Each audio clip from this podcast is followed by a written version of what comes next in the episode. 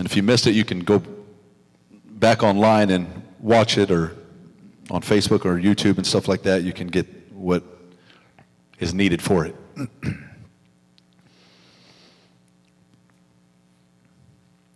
I would say this no matter what you go through in life,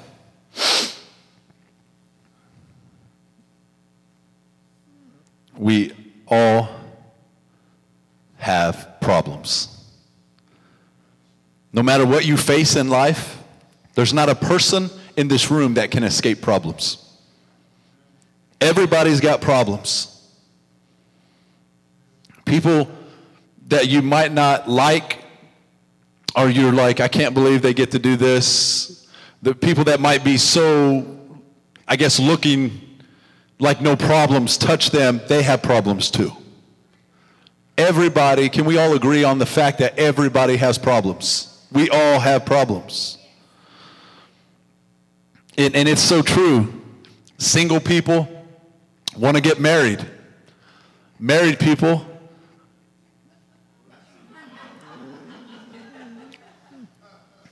I, I'm not saying like that's in my marriage. I'm just saying we we deal with those things out and about.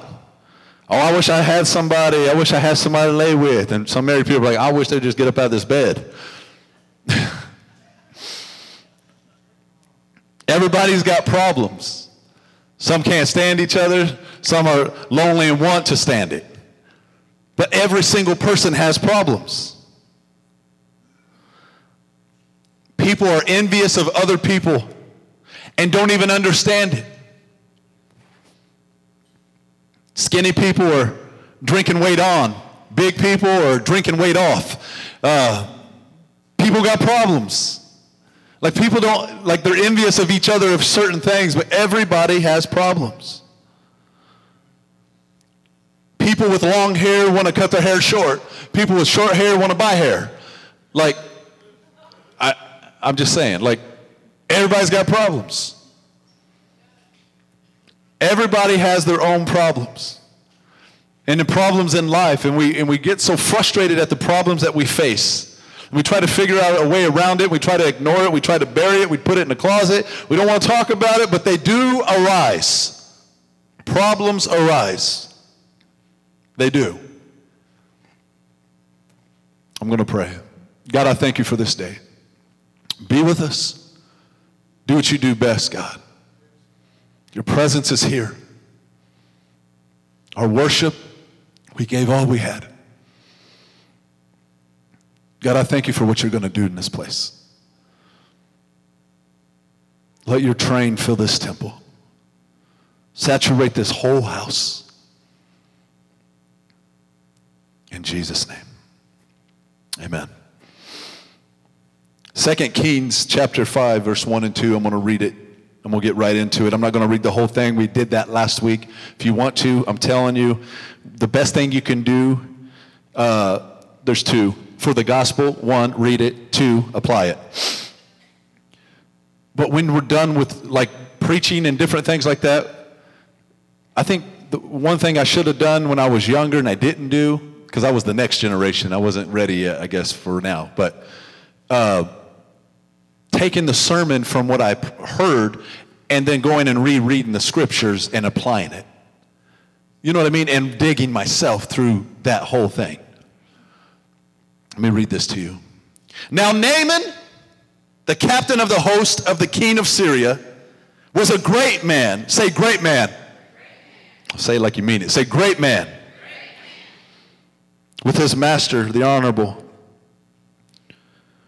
Because by him the Lord gave, given deliverance unto Syria. He was also a mighty man of, in valor. But he was a leper. Say leper. He was a leper. He was a great man, but he was a leper. And the Syrians have gone out by companies and had brought away captives out of the land of Israel, a little maid.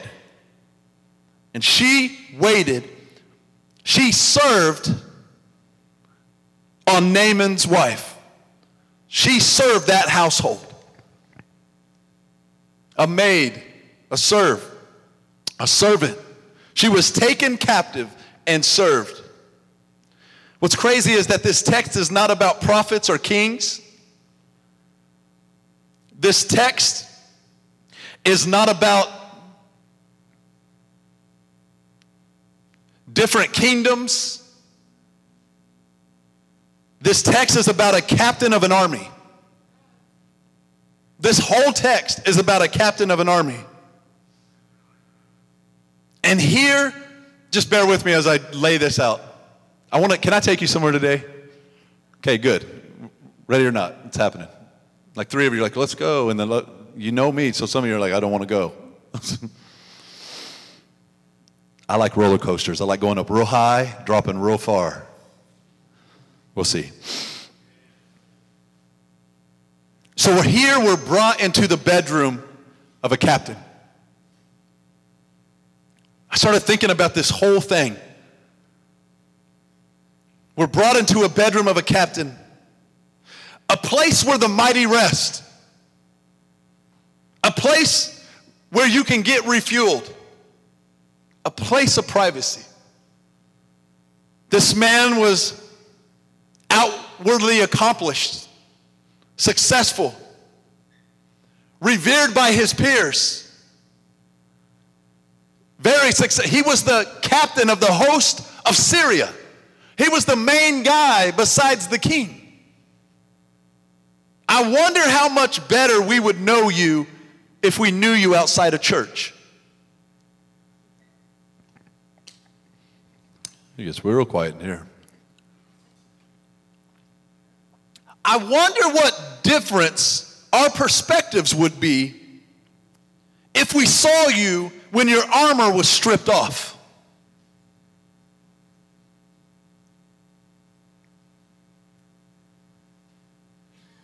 Naaman was covered with armor. Some of his armor set him apart as captain. Sometimes it's the headdress, sometimes it's the other stuff that's attached to his armor, but it set him apart as the man in charge.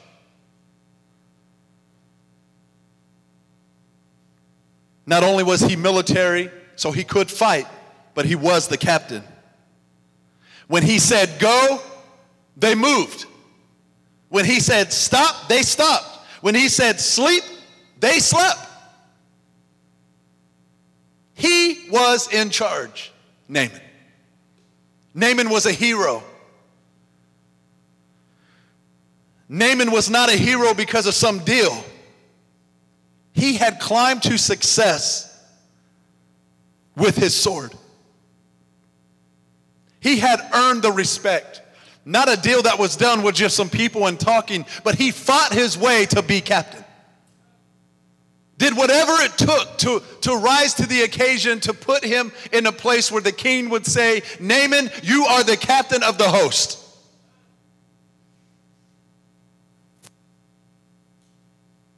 He earned the respect. Side note respect must be earned, it's never given. You can't be respected just because you want to be. You have to fight your way up. I remember when I was younger, people would try to, uh, they would just call me Brandon, and some would call me Pastor B. I got so many weird names. I got names you probably don't want to hear. But,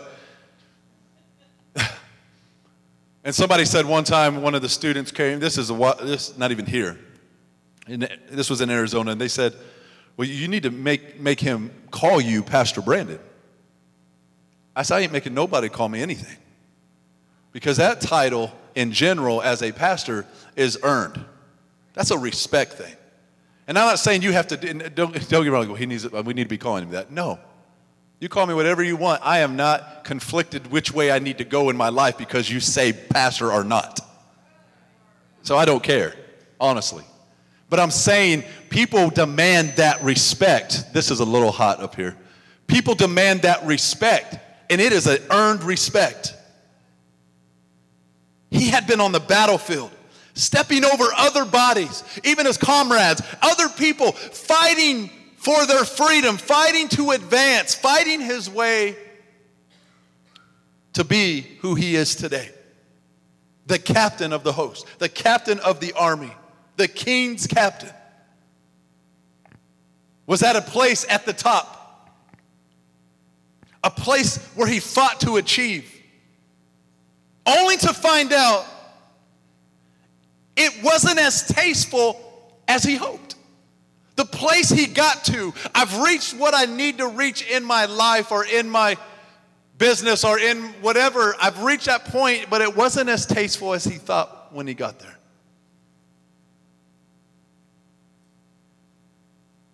He could fight. He had favor with the king. And if you got favor with the king, you have favor with everything under the king.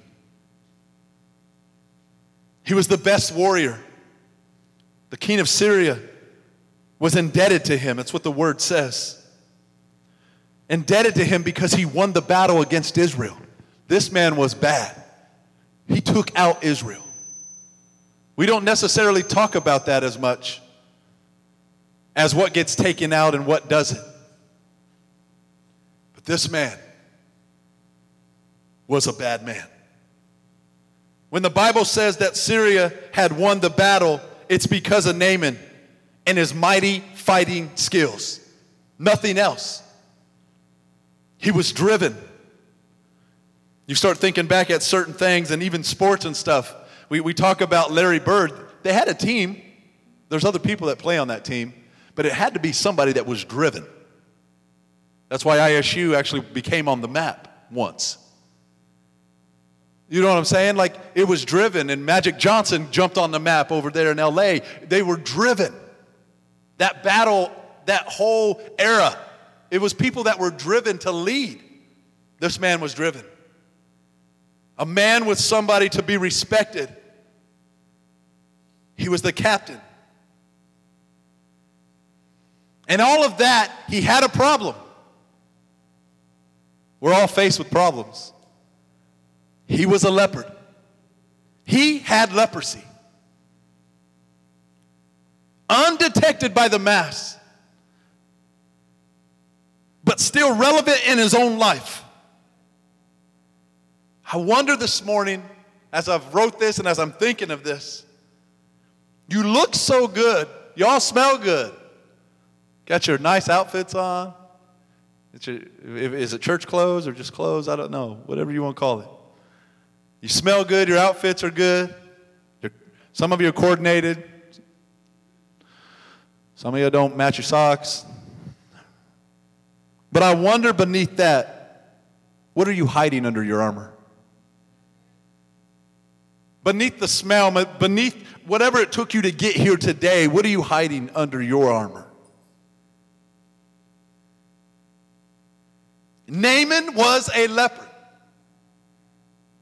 after being on the battlefield, after connecting with the men, just rallying together, winning the battle, having a connection, high fiving, sword bumping, whatever they were doing, how they connected. He goes home and deals with things that nobody else knew. Goes home and deals with all the situations that are behind the armor that, that we bury behind the armor. We smile and high five. We get to the store. But nobody knew what he dealt with. But no one knows the cost of the oil in your alabaster box.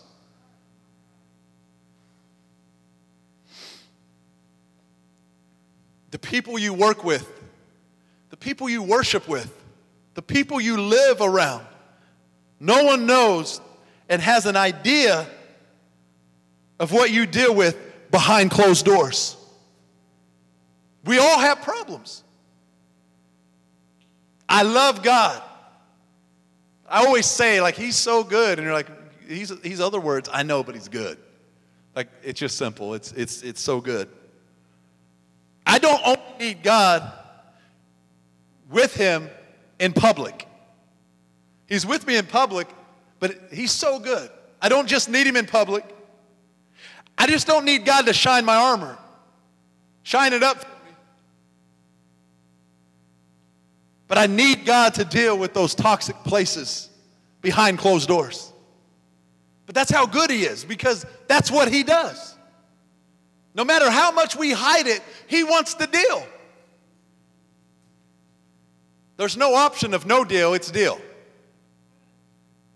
No matter what we look like, he's, he's so good. He will, he will do whatever and, and elevate you, and, and, but then he will deal with your toxic problems behind closed doors. That's the God we serve.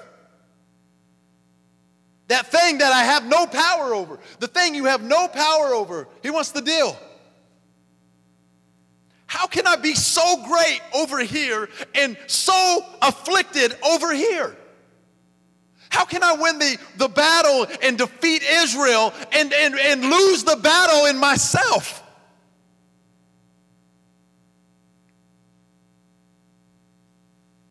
Because Naaman, man, he was a leper. How can it be the best times and the worst times at the same time? How is it good and bad all together? How is it awesome that we won the war, but I'm losing the battle behind the door?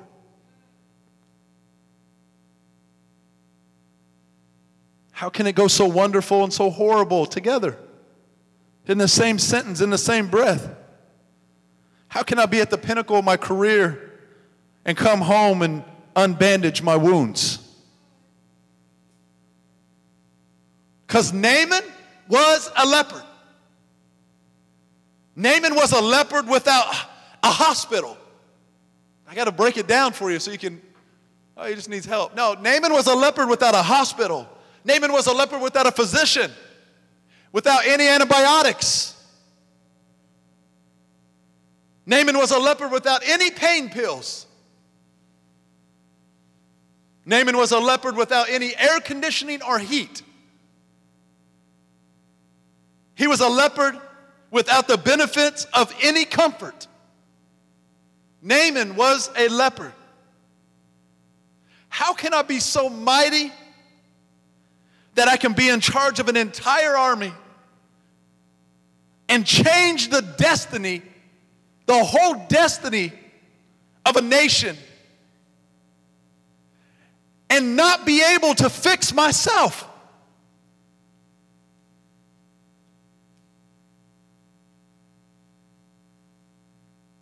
How can I give such great advice to other people and completely unable to fix my own disease?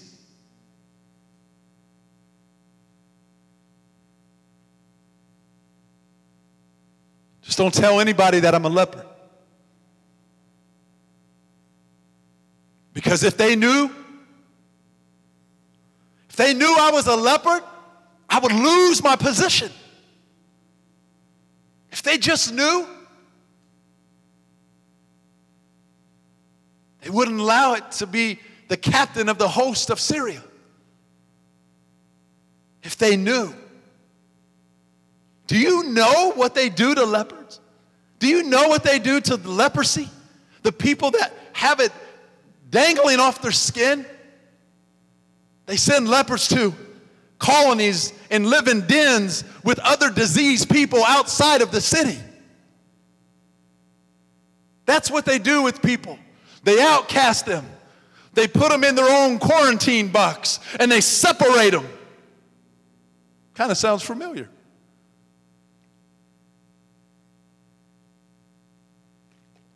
They excommunicate them. Not only from the army, but society.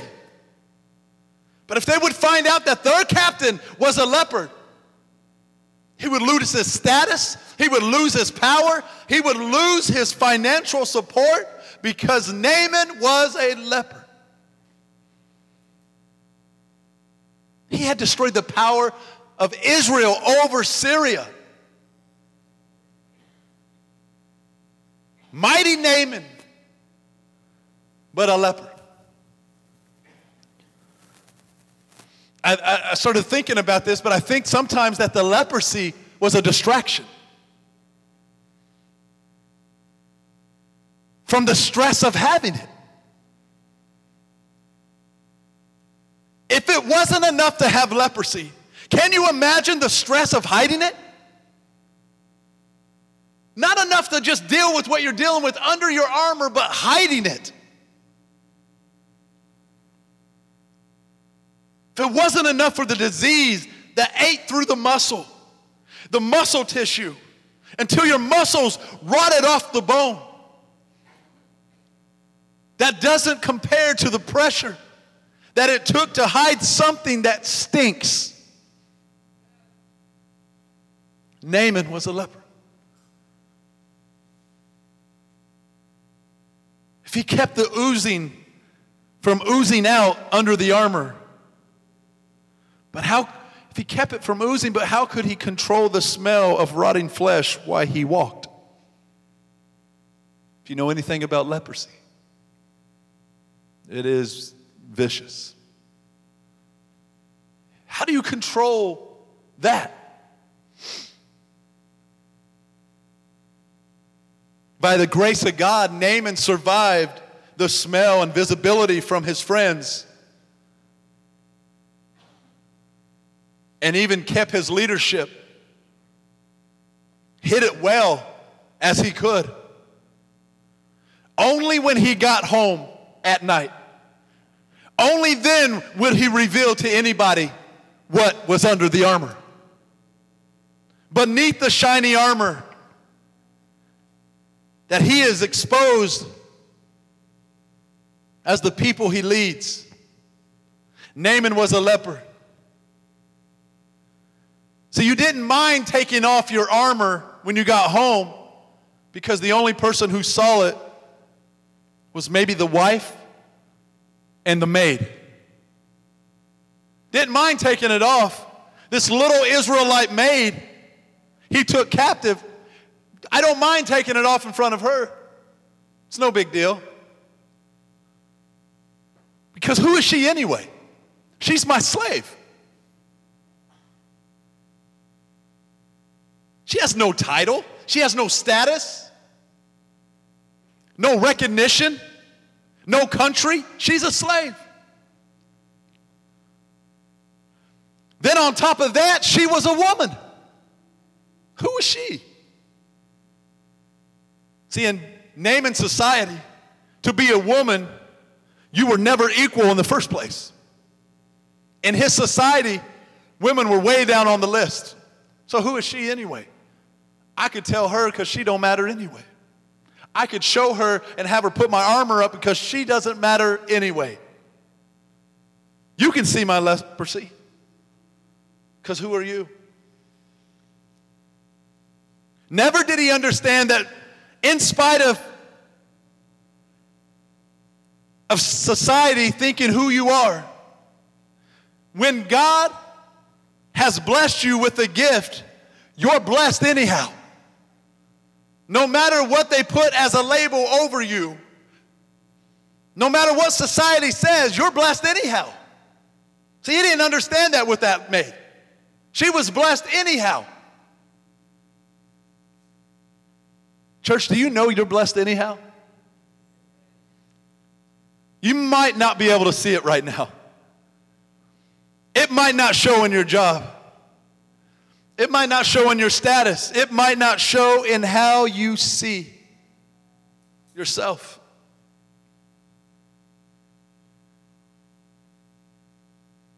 In her own way, the little maid had more power than Naaman. Is this good, church? Naaman had became great because of what he did. The little maid was great because of who she knew. Amen. You can shout back. It's okay. I'll get through this quicker. Let me say it again. Naaman was great because of what he did. The maid was great because of who she knew. That's the truth. We try to add up to what somebody has done. Who you know will always trump what you do. She knew someone that could bring about change to his life. The little maid had every right to be bitter. She had been snatched up from her family, from her culture, from her friends, demoted to servant slash slave. She had every right to let that man rot.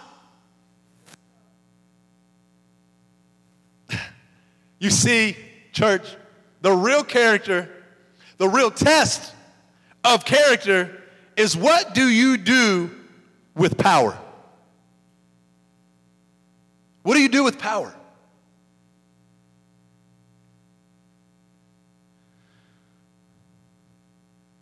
It's not what you do with weakness because weakness has no options. The real test of who you are is what do you do when you have the advantage?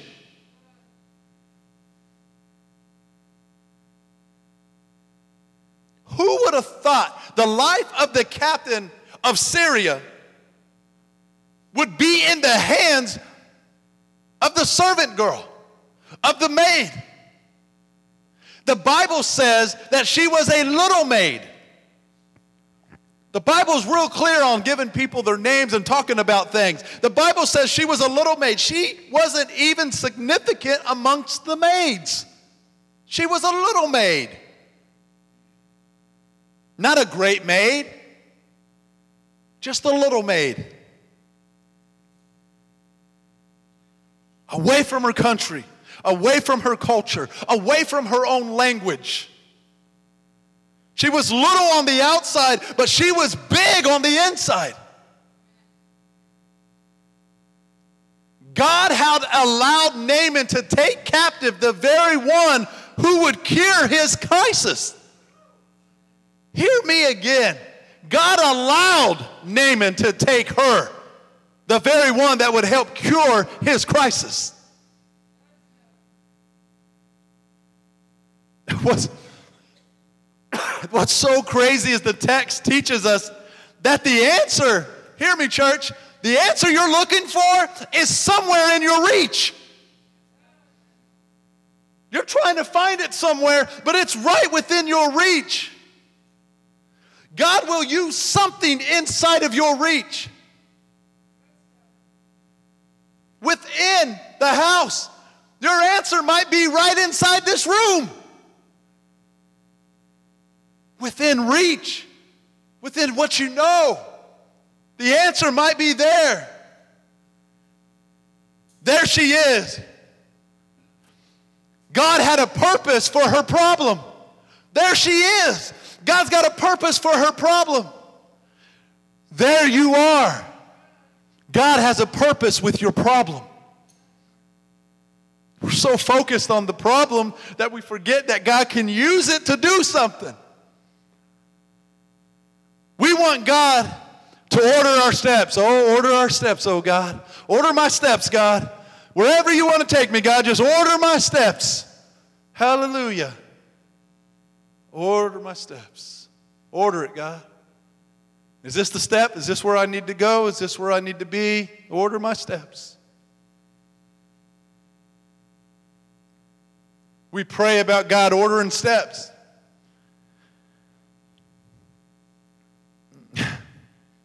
We say it until we, He orders your steps to a cut and pay. Until your steps are ordered to go through an embarrassment until your steps are ordered to go through a change in your life, until your steps are ordered to go through a crisis. We're good with ordering my steps as long as the steps are going up.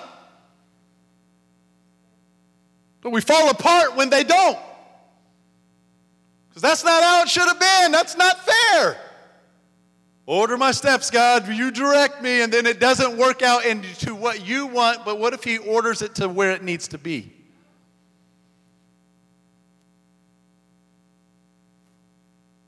We want Him ordered. What do you do when God orders your steps and they are all in the other direction of what you wanted?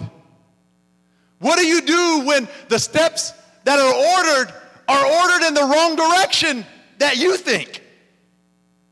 Because I thought the scripture says, I know the plans I have for you, declares the Lord.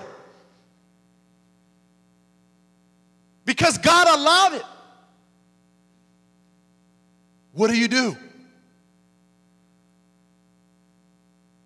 Is he just your God in the good times? Or is he your God when you're captive in a situation that you cannot correct, you cannot control? Naaman and the woman were in similar positions because she in a place, she's in a place that she couldn't get out of. And so was he. The thing that's common between Naaman and the servant girl is that they both were held captive to something. And she probably looked at him and just stared at him and said, Man, if I could only be like you, if I could only be like you, Naaman, I could be free. I could have control over my life. I could eat what I want, say what I want. I could go home. I could just come and go as I please. I can sleep when I want. I wouldn't have to. I, if I could only be you, Naaman. But what she didn't realize is Naaman was probably looking at her and saying, you know, looking at her and her skin that was as pure as it could be and saying, if I could just be like you. If I could just be like you. If, if, if, my skin could be whole and not fall apart and not smell the rotting of flesh and, and this, this disease that is eating me alive. If I could just be like you. I could only be like you. As he undressed, she had a decision to make. As he undressed, there was a decision to make. Will I help the man that holds me captive? Will I help him? Will I help him? He's in my hands. Will I help the man? Or will I sit back keep quiet and let him die. See, if the wrong maid had been held captive, he would have died. If an evil, spiteful woman had been held captive, she would have withheld anything she would do for him. But the problem with holding back on what you could do is when you hold back on what you could do, God holds back on what He can do. Let me say that again because I don't think it's sinking in yet. When you hold back on what you can do or what you could have done, He holds back on what He can do now.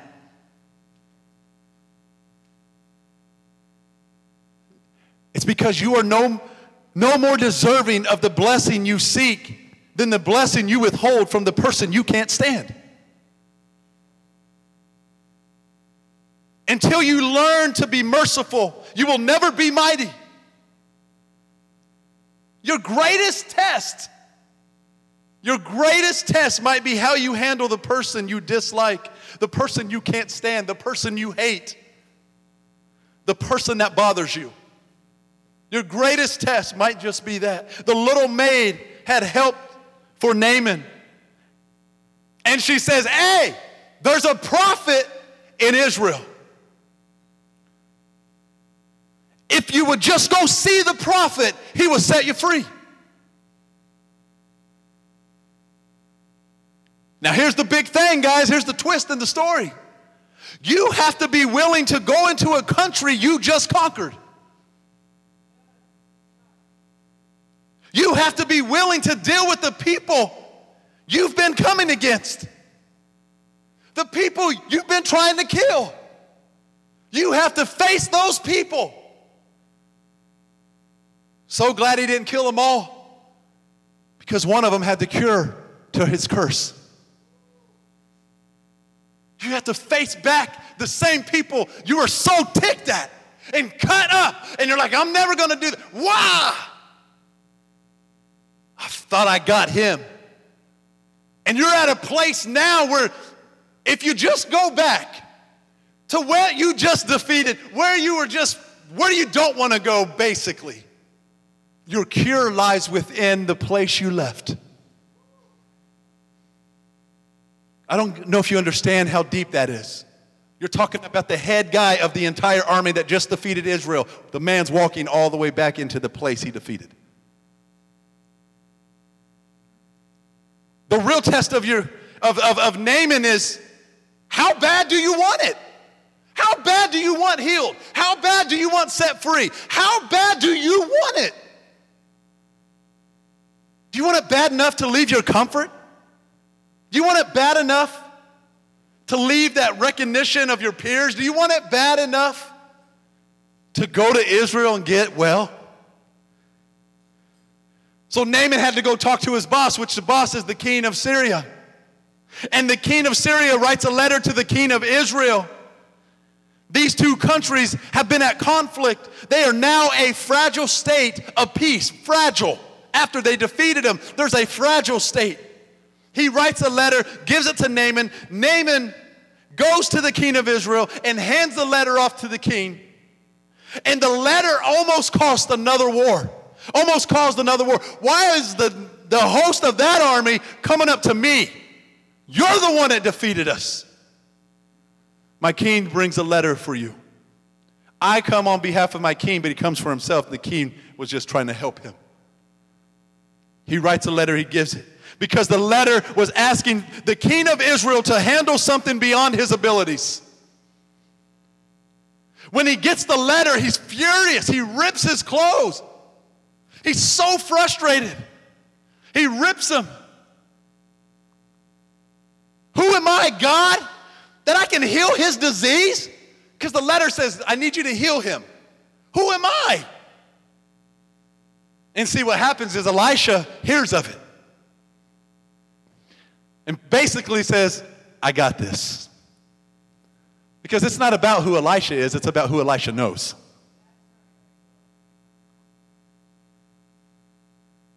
It's constant. There's a constant message with this that God keeps trying to teach Naaman that your healing is in your humility. So let me say it again. Your healing is in your humility.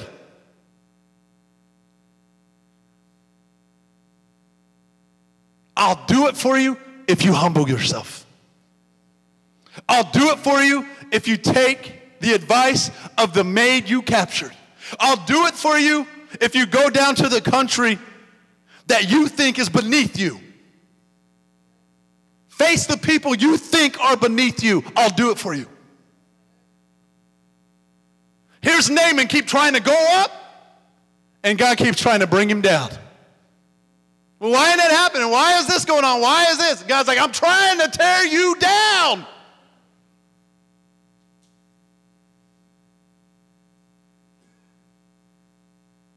Naaman's trying to see kings and princes, and God is putting a healing amongst prophets and maids. The way out might not be in the direction you thought. There you are in the palace. You can't get healed. Wearing clothes that can't fix you, buying stuff that's not going to satisfy the problem. Naaman had a lot of stuff. It even said, if you read in it, how much he brought with him. The truth is, God put your deliverance in a place you would have to humble yourself and willing to come. God didn't promise to heal you in your neighborhood or set you free by the people who share your culture and thoughts. The question is, how bad do you want it? When you look at it like this, you realize the leprosy isn't necessarily attack from the enemy. You look at your problem isn't necessarily attack from the enemy, but a sovereign maneuver by God to bring a soldier to a place of destiny. If he had not been afflicted, he would never have found the door to what God wanted him to do. And the door was humility. The humility only works when the mighty stoop down.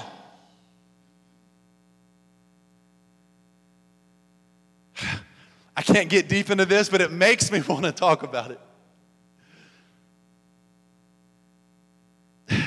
See, the woman caught in an act of adultery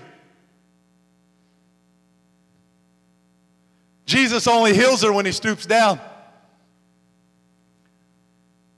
Makes me want to think about Jesus.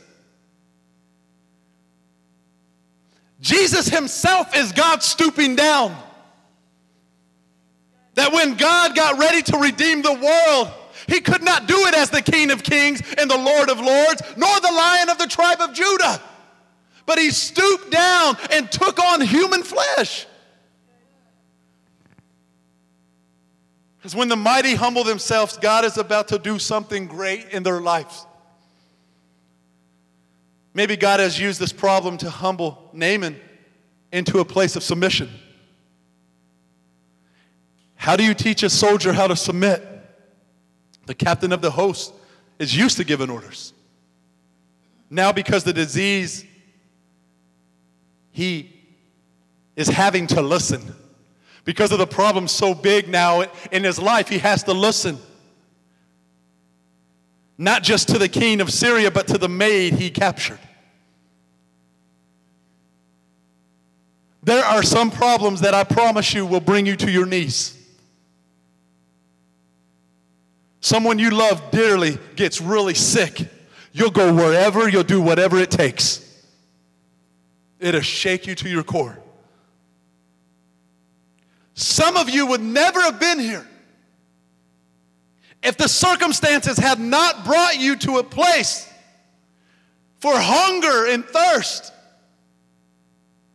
that you decided to get out of bed and say, I'm going down to Remnant Church today. I'm going to Remnant Church today because I know I can get my healing there. There's a prophet over there, and I know I can get my healing.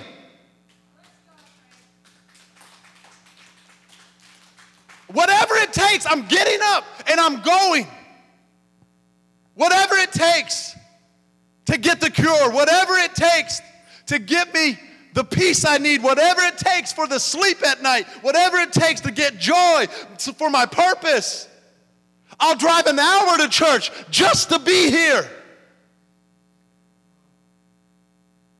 My prayer for you today is something happens to you. That your prideful spirit that squirms in your chair right now falls apart.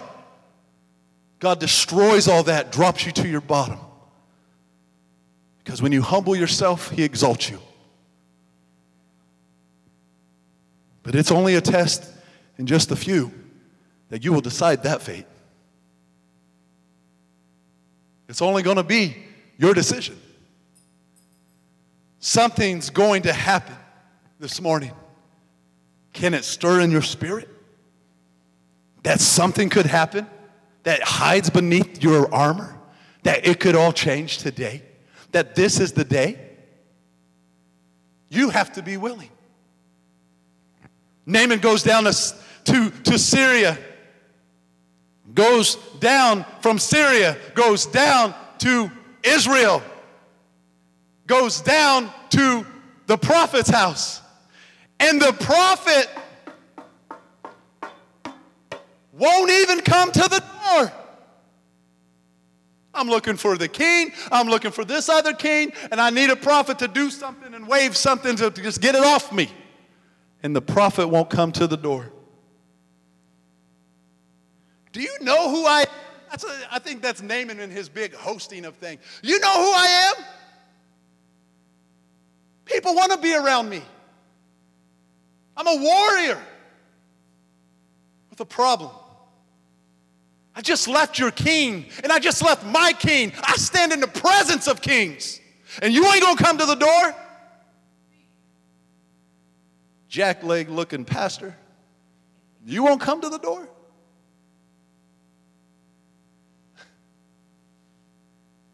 And Elisha sends a servant.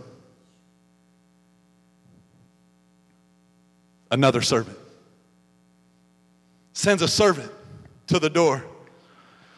So I got to go down from the king of Syria to go to Israel, go down from the king of Israel to a prophet, and go down to the prophet's house to get down to this other servant. God's trying to take you down.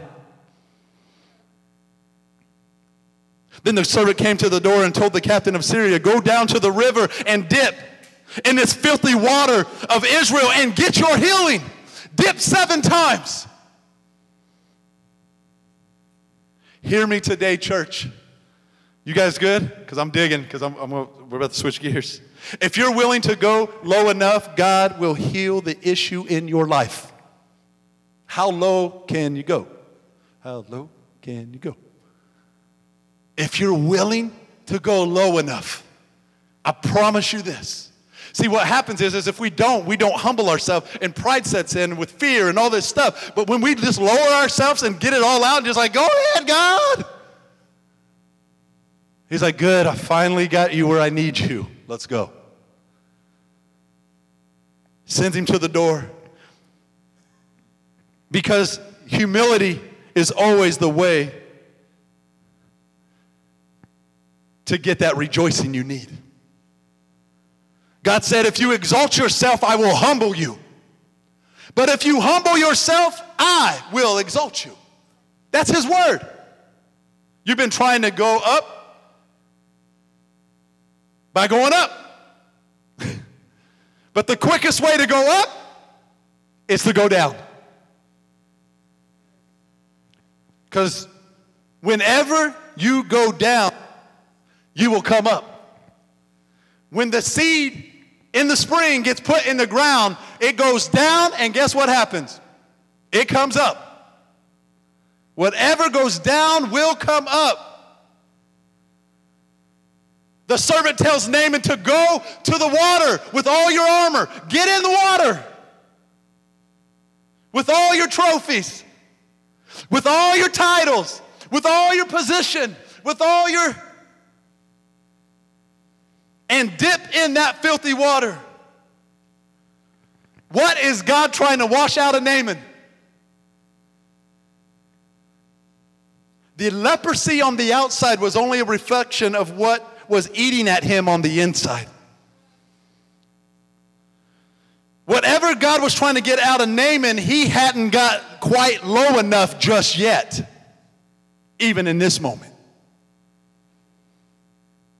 I know this because this is what the word says. Because he told him to go dip in the waters. And what did Naaman do? Forget this. And he walked away. He walked away mad. God was trying to take him even lower, and he didn't even want that. Forget that. I ain't getting in that dirty water. I, there's cleaner water over there in Syria. I ain't getting in it. And guess what God does again? Number three brings another servant. Now, listen, listen, Master. If he, if he would have asked you to give money and give these animals and do this, you would have done something hard, wouldn't you have? Yes, I would have. You can't just get in the water. All you have to do is get in the water. That's it. Ain't nothing hard. You ain't got to fight nobody. You got to kill something and grab stuff and take 10 heads and do all that. All you got to do to get your healing is to lower yourself in the water.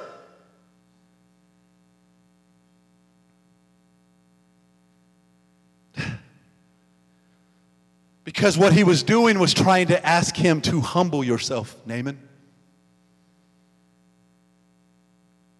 I'll say this real loud. Your pride is standing in your, the way of your destiny. Your pride is standing in the way of your destiny. You care more about your image than your deliverance. And God is determined to wash every last bit of that out of you, out of your life. So here goes Naaman.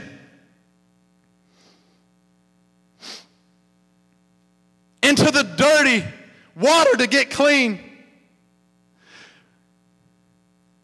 He went into the filth to get righteous, into the filth to be elevated. He humbled himself and became obedient. Doesn't that sound familiar? Jesus humbles himself and became obedient. Naaman humbled himself and became obedient. Saul on the road to Damascus humbles himself and becomes obedient. If all of them have to humble themselves, why are you still on your horse?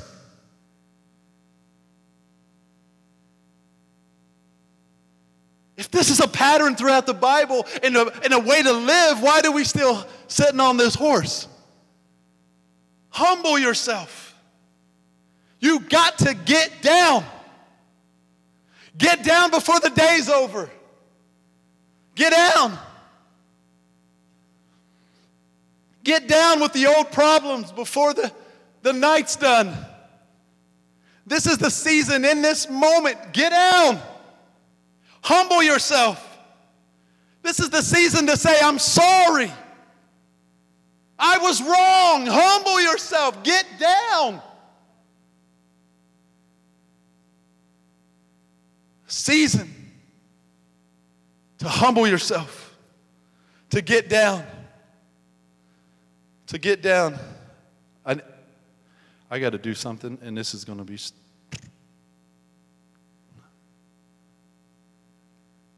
So, Naaman, Naaman is finally realizing from three servants what he's got to do. Doesn't want to do it. I don't even want to do it. And he realizes that I got to make a journey to the water. Naaman, Hannah, you're going to have to hit that button in the back and roll this up. Naaman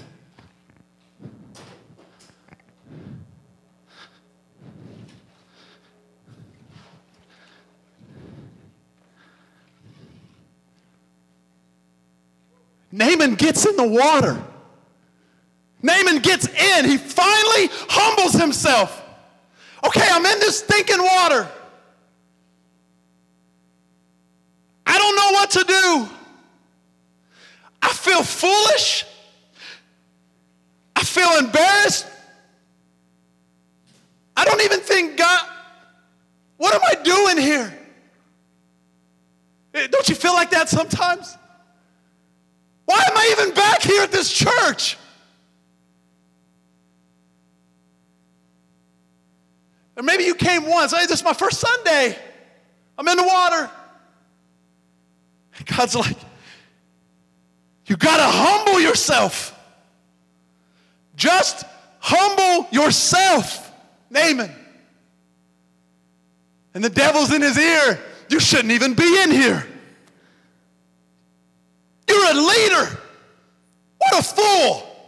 Look at these people. They're just going to make fun of you. He said, But I have no other choice. I have to do it. I have to dip.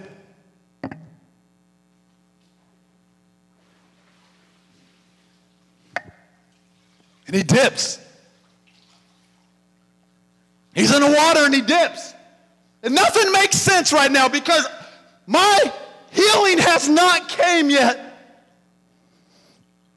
I dipped. I'm here.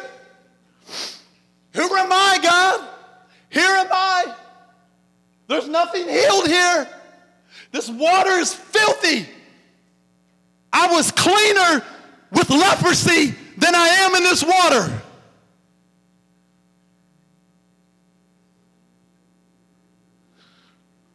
But I have no choice. I came back. It's my second Sunday to church now. I came back. It's always hard to come back on, on the second time. Remember? Do you remember the time when you first came to church and you came your second time? How excited you were about the house of God? You couldn't wait. You couldn't wait to come. But there's other people that are there and they're hurting and they almost take the air out of the room. Everybody's afraid to lift him up and shout to him. Naaman's like, I got to dip again.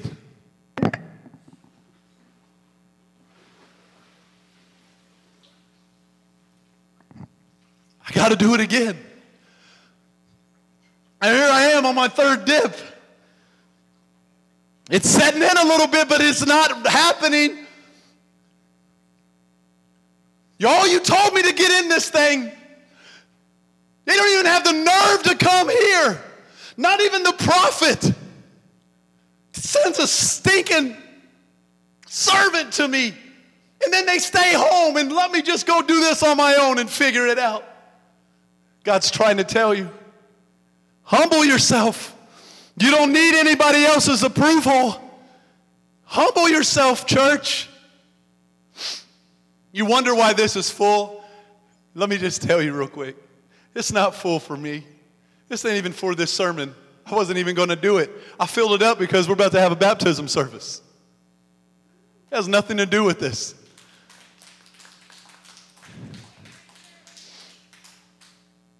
Because it's ready for a baptism service.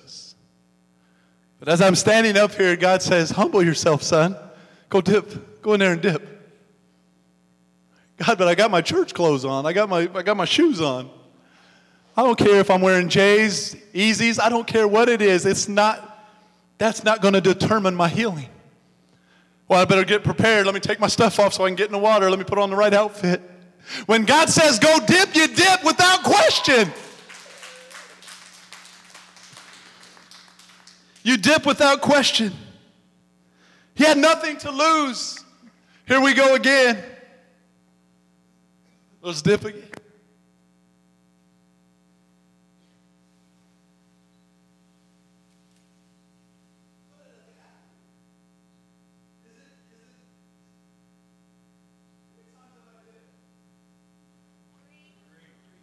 Couldn't it have happened? I mean, he said dip seven times, but you got to think maybe I, will maybe it's going to happen on three. One, two, three.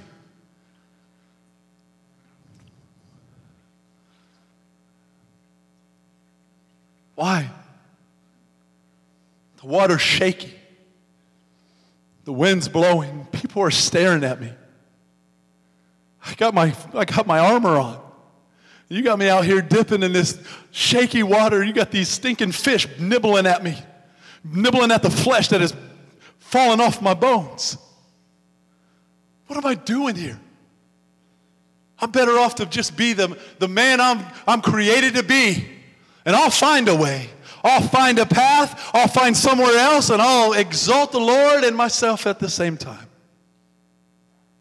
But God says, No, go forward.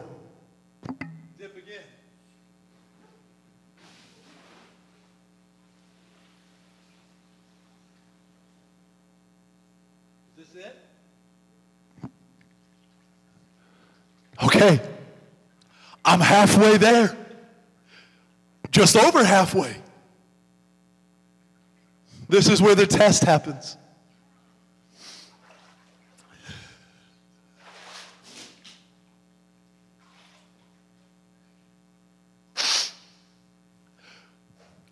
This is where you decide you want to get going and dip again, or you get out because you don't see the results when you want to see them. So you sit and you straddle the fence and you come to church half dipped, half in the world, half mad, half holy. He said, either you're going to be hot or cold, I'm going to spit you out. Humble yourself.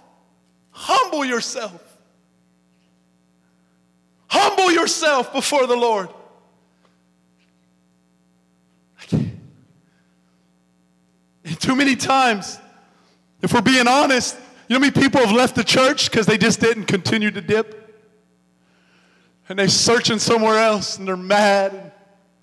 And you cry because it hurts and you see the trail of water that leaves behind them. If you would have just dipped again, you only have three more times. You're already in the water. Got a dip.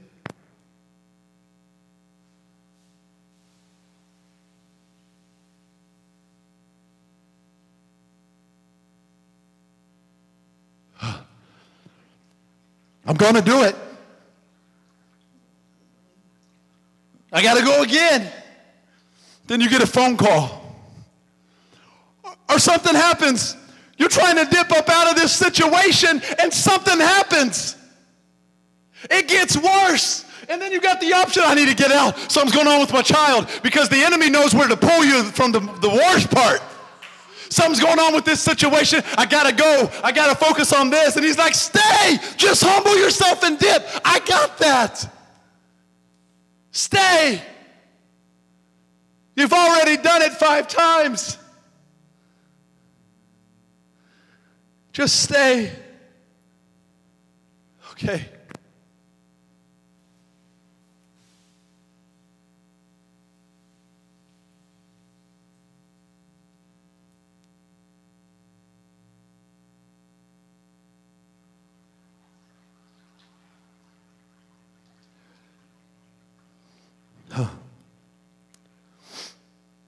Is it there? It's not gone. It's still not gone. He said dip seven times. Not six, just dip seven times. You just got one more. But it's not gone. I've dipped six times. How long am I going to stand in this water? I can't do this. I got too much going on. My mind's everywhere. I'm still mad. You got me in the place where I defeated, the place I didn't want to come back to, the place I'm frustrated, dipping in the water. Are you kidding me? If you just dip one more time, if you could just dip one more time, if you could just get in the water and stay and dip one more time. Six. You, you're on the last one. All you got to do is dip. You're on the last one. All you have to do is submit. You're on the last one. All you have to do is listen. Six. This is it. Just go down. Just go down. Because if you go down, you will be healed. Is it true? Will it happen? Will that really happen? See, this is where it is in the end. This is the locking point. If you go down on the sixth time, he had no healing. He had six experiences of disappointment. And if we're going to count even more, there was more than that because of Naaman, going to see the prophet and the way that went down and the servant girl and everything else. But in this water, he had six disappointments. And the people are just hoping, is it going to happen? Can it just start falling off? It's not. I'm not even seeing slow results as I'm dipping. There's nothing happening. Who's going to be the servant? Dip one more time. Just do it one more time. See, six is the number of man, six is the number of flesh. Six is the number of human effort. I've done six. And the devil says, Get out of the water. It's not working. It's not worth it. Stay mad. Leave the church. Get out. Get out while you can. Oh, you like all this better. Go. Don't go. Go. Stay there. No. Do that. Nope. Leave. Go. Six is the, the, the, the sign of flesh. But see, seven represents completion, wholeness.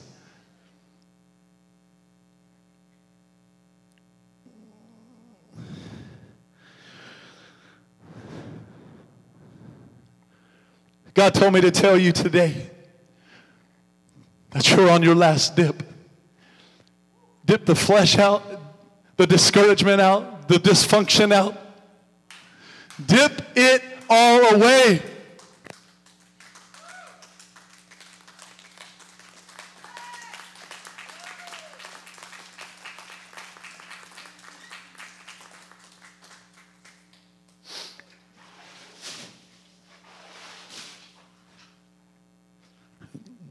He got seven times.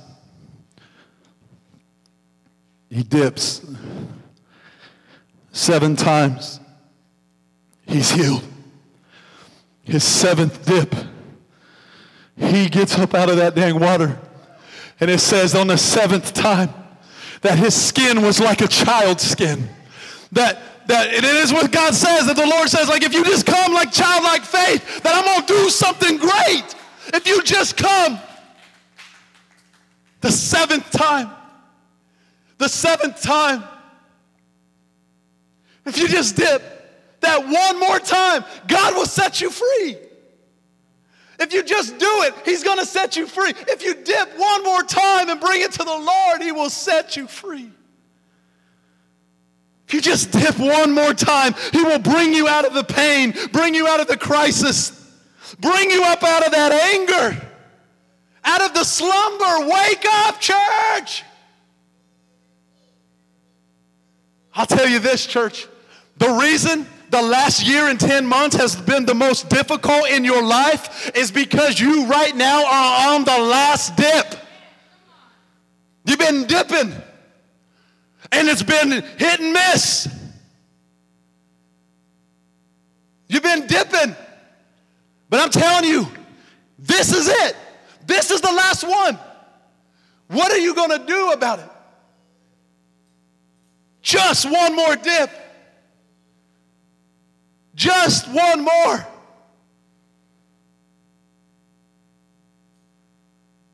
Your circumstances are not beyond God's abilities. When Naaman came up out of the water, he was healed, he was whole, he was set free. He was healed, he was whole, he was set free. We could stop the sermon right here. Yeah, you see my path.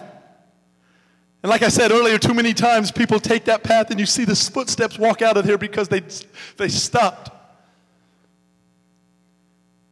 Dip seven times. Just walk one more time on that seventh time around that wall. It's going to fall down. Just dip seven times. See, we could stop the sermon here. But if you stop it right here, you miss the purpose of the problem. It was never about Naaman getting healed in the first place. Yes, do we want you healed? Absolutely. I believe me personally dipping, God did something in my soul. I have to stand on it. I have to live by it. Am I crazy? Absolutely. He had me be a pastor. He gave me you.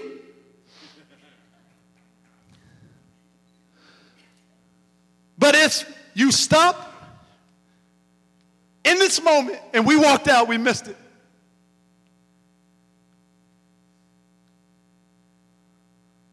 See, Syria idolized other gods. They didn't believe in Jehovah God. So it took somebody they respected and made him sick enough that only the God of Israel could heal him. When Naaman came up out of that water the seventh time, I have to serve the God that delivered me. I'm going to serve him with all my heart. To the fact that Naaman, read the story, Naaman even sent a letter for permission to get oxen to offer up in Syria unto the God of Israel. He went back to Syria to build an altar and offer up a sacrifice to the God of Israel in a pagan country. The most respected man besides the king goes in and offers a sacrifice to the King of Kings, the lion of the tribe of Judah, and lifts him up. My skin, you ain't got nothing to hide now. He healed me. I was dying. But there's some people, there's some people that you have influence with that will never believe in God. But through your trials, that you have been through, God is going to use your deliverance to convince them that they need Him, that they can be set free themselves.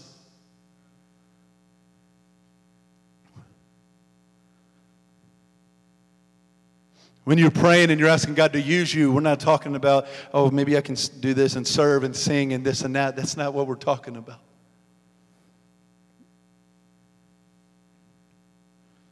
God's wanting to use your dysfunction. He wants to use what you hide and only bring out at night. What nobody else knows, if they really knew the real you, that's what God wants to use. Because He wants His name glorified, to bring, bring glory to the world you wrap around. Your world, the people you associate with.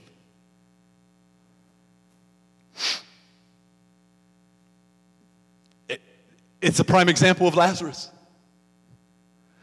I'm not going to heal you yet, Lazarus.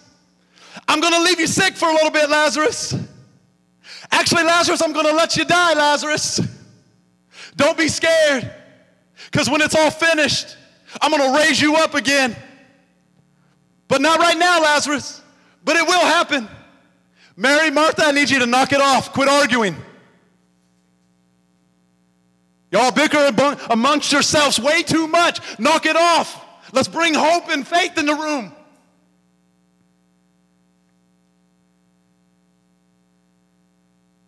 Because I want the unbelievers to see the resurrection of my power.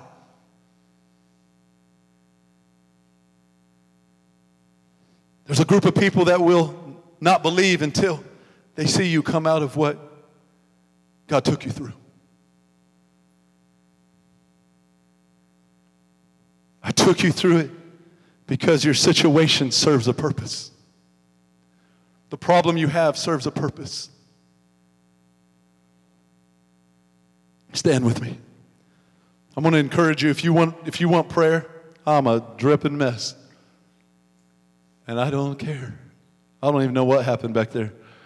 Hope I didn't ruin everything, but it doesn't matter. I had to do what God told me to do. I didn't have the right attire. Sorry. You know what's funny is God says, just come as you are. You know what I mean? Well, God, I didn't have the right clothes on. I don't have my baptism clothes on. He said, if you just go and dip seven times, you're going to be healed. And I don't know for you today, I want to pray with you. I want to pray over you. And I'm telling you right now, like I said in this room, the next step you take is you're probably going to be your seventh. But are you willing to take that step? It has nothing to do with me praying over you and you feeling a certain way and this and that. It's more about your obedience of taking the steps yourself and standing in the midst of it and letting the Holy Spirit just run over you. That, that seventh fall. I'm going to just dip down. If I have to dip six times on my own, if I just have to just get under. If you would like prayer, and you know for a fact this moment, I'm going to pray and then we're going to leave. Because you got to take that with you. I'm going to encourage you to come up here. And I'm going to say a prayer over you. I could say it where you're sitting, but how how, how's that work? What we're trying to kind of get to understand is that you have to humble yourself. What we're trying to get you to understand is that sometimes you got to get beside yourself because your mind's wondering right now if I should go, should I not? You're, there's situations. Nobody hit a gun and said, three, two, go. Okay, on your mark, get set, green light. If you don't, I'll pray for myself. That's it's fine. It's serious. This might just be one year and 10 months. We're just in October. You might have been through the worst time of your life. All this crazy stuff going on. You've dipped six times, and could it be today that today's the day? Today is the day that my mind's whole, that what I'm struggling with inside my soul, the battle, the argument I have with the King of Kings gets taken care of. Could it be today? Could it be? Come on, this is a faith walk to the water. Can you hear it? He's calling you. Can you hear the water rushing? The streams going? Fish flopping around? It might not look like the prettiest water, but it is water. Can you hear it? Can you get your feet in it a little bit? Can you get it up to your waist a little bit? Don't go too far because the current might take you, but just enough so you can dip. Can you feel it? Come on, this just might be it. Could it be it? Could I literally walk by faith and say, God, for me and myself right now, uh, the full out healing, I'm going to take the step to the front? Could it be this moment? Could this be the moment?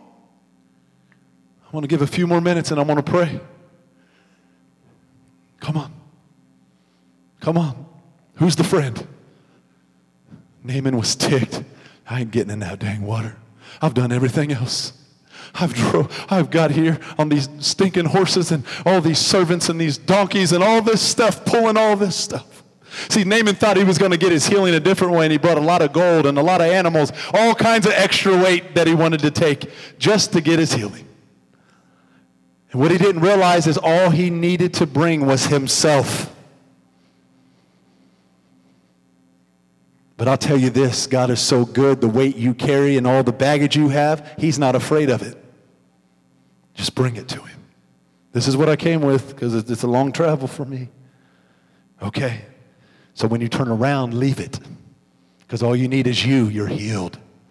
All you need is you. You're healed. You're whole. Your skin is like a child. This is it. This is it. Anybody else? Just going to ask just a couple more times. Am I going to do this? You feel it? It's weighty. It's weighty. If the thoughts in your head from your seat are, I'm good, I got everything okay, you need to humble yourself.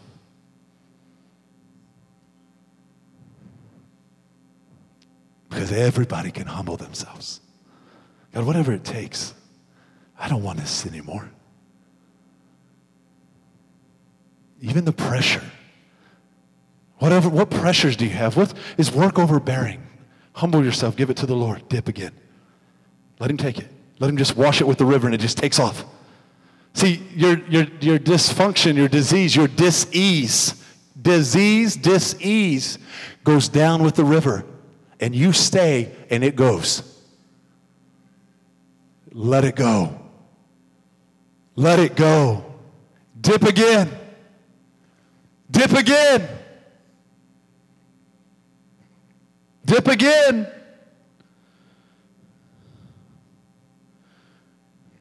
Okay, I'm going to pray. You can stay as long as you want, I know. I'll, eh, I'll, just say it like this, and I get everybody's got their own time thing. I'll stay in the water as long as I need to to get healed. Whatever it is. And it's not all physical. You know how refreshing it was for me to go underwater? The, my mind trying to process stuff. Think about those moments God told somebody in the Bible, let the dead bury the dead. I'm like, I don't want to let it die. Being overwhelmed. But it doesn't matter. Listen, if you just humble yourself and give it to God and just go up under the water. Because if not, I'll tell you this, and it's almost like a warning. You will walk out of those rooms the way you have felt for a while, and you better look for water somewhere. He's trying to do something right now. Why wait? He's trying to do something in this moment. Why? Why wait? Why, why not? You, you that prideful? The horses with the other mates. They'll take care of your horse. Just come to the water. Let him drink and you get in. Hallelujah. Everybody close your eyes. Just I want you to just try to focus. Just this is just a moment of focus. Hallelujah. If you can just trust God. Can just humble yourself. If you can just hold your peace. If you can just stop doing the things your way. God says, I'm not going to heal you your way. God says, I'm going to heal you my way. It's not going to make sense to you. You're going to have to humble yourself and shut your mouth. You're going to have to look weak in order to win.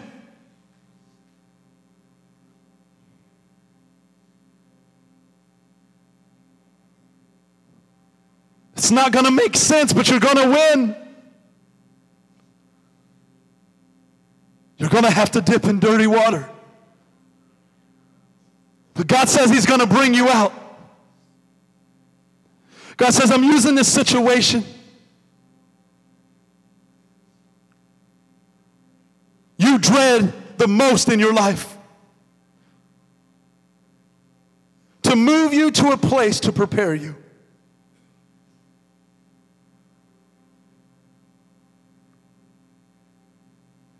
I've moved things. I didn't let your overtime work. I didn't let the people who normally help you help you. I didn't let you get that job for that reason. Dip. See, pride is screaming right now. Flesh is upset. Arrogance does not want to bow. The enemy says, just go back home. Do what you normally do. React the way you normally react. But purpose is saying, shut your mouth and dip.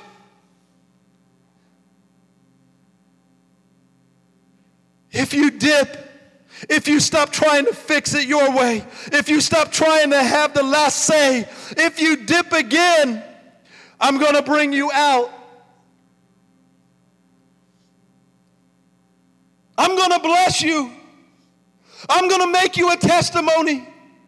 Your latter days are greater than your former days.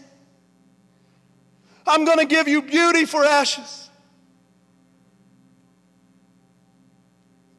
Want to give you joy, the oil of joy for mourning.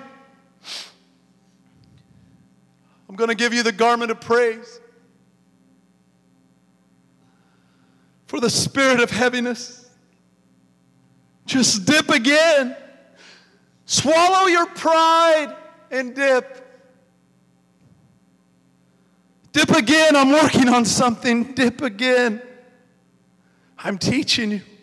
Dip again, I'm training you through this. Dip again.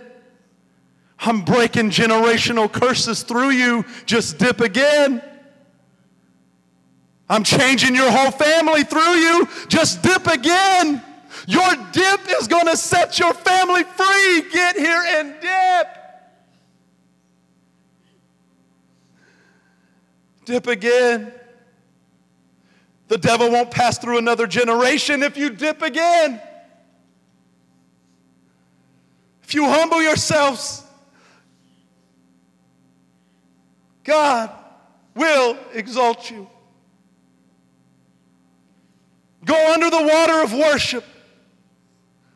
Go under the water of praise. Demons can't swim. Trouble can't swim. Dip again. You're going to drown that leprosy. You're going to drown the enemy. You're going to drown the situation. You're going to be set free in Jesus' name.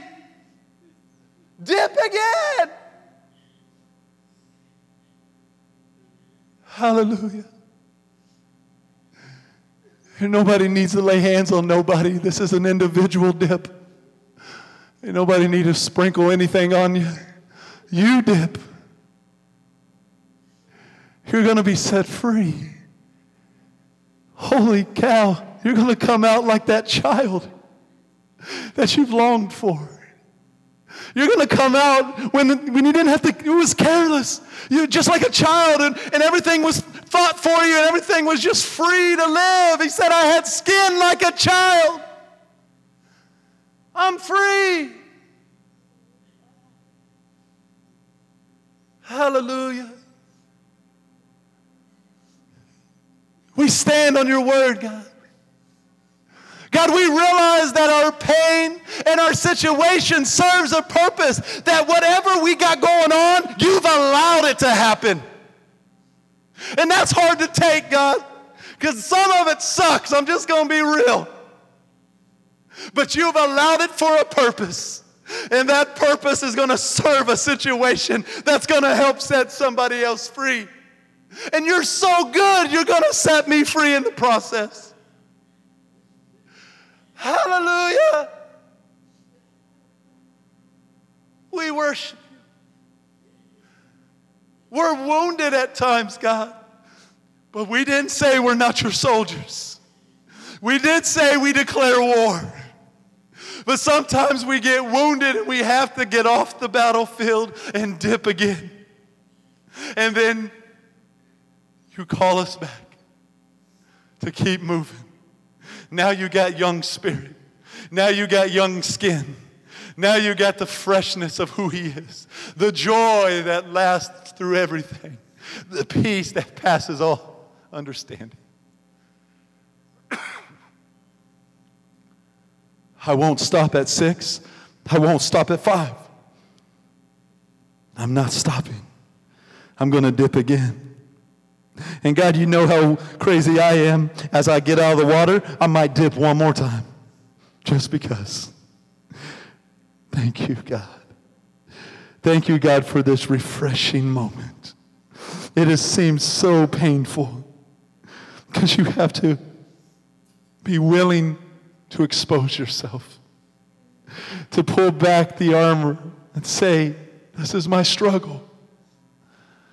But I heard there's a prophet in Israel that knows somebody that can heal me.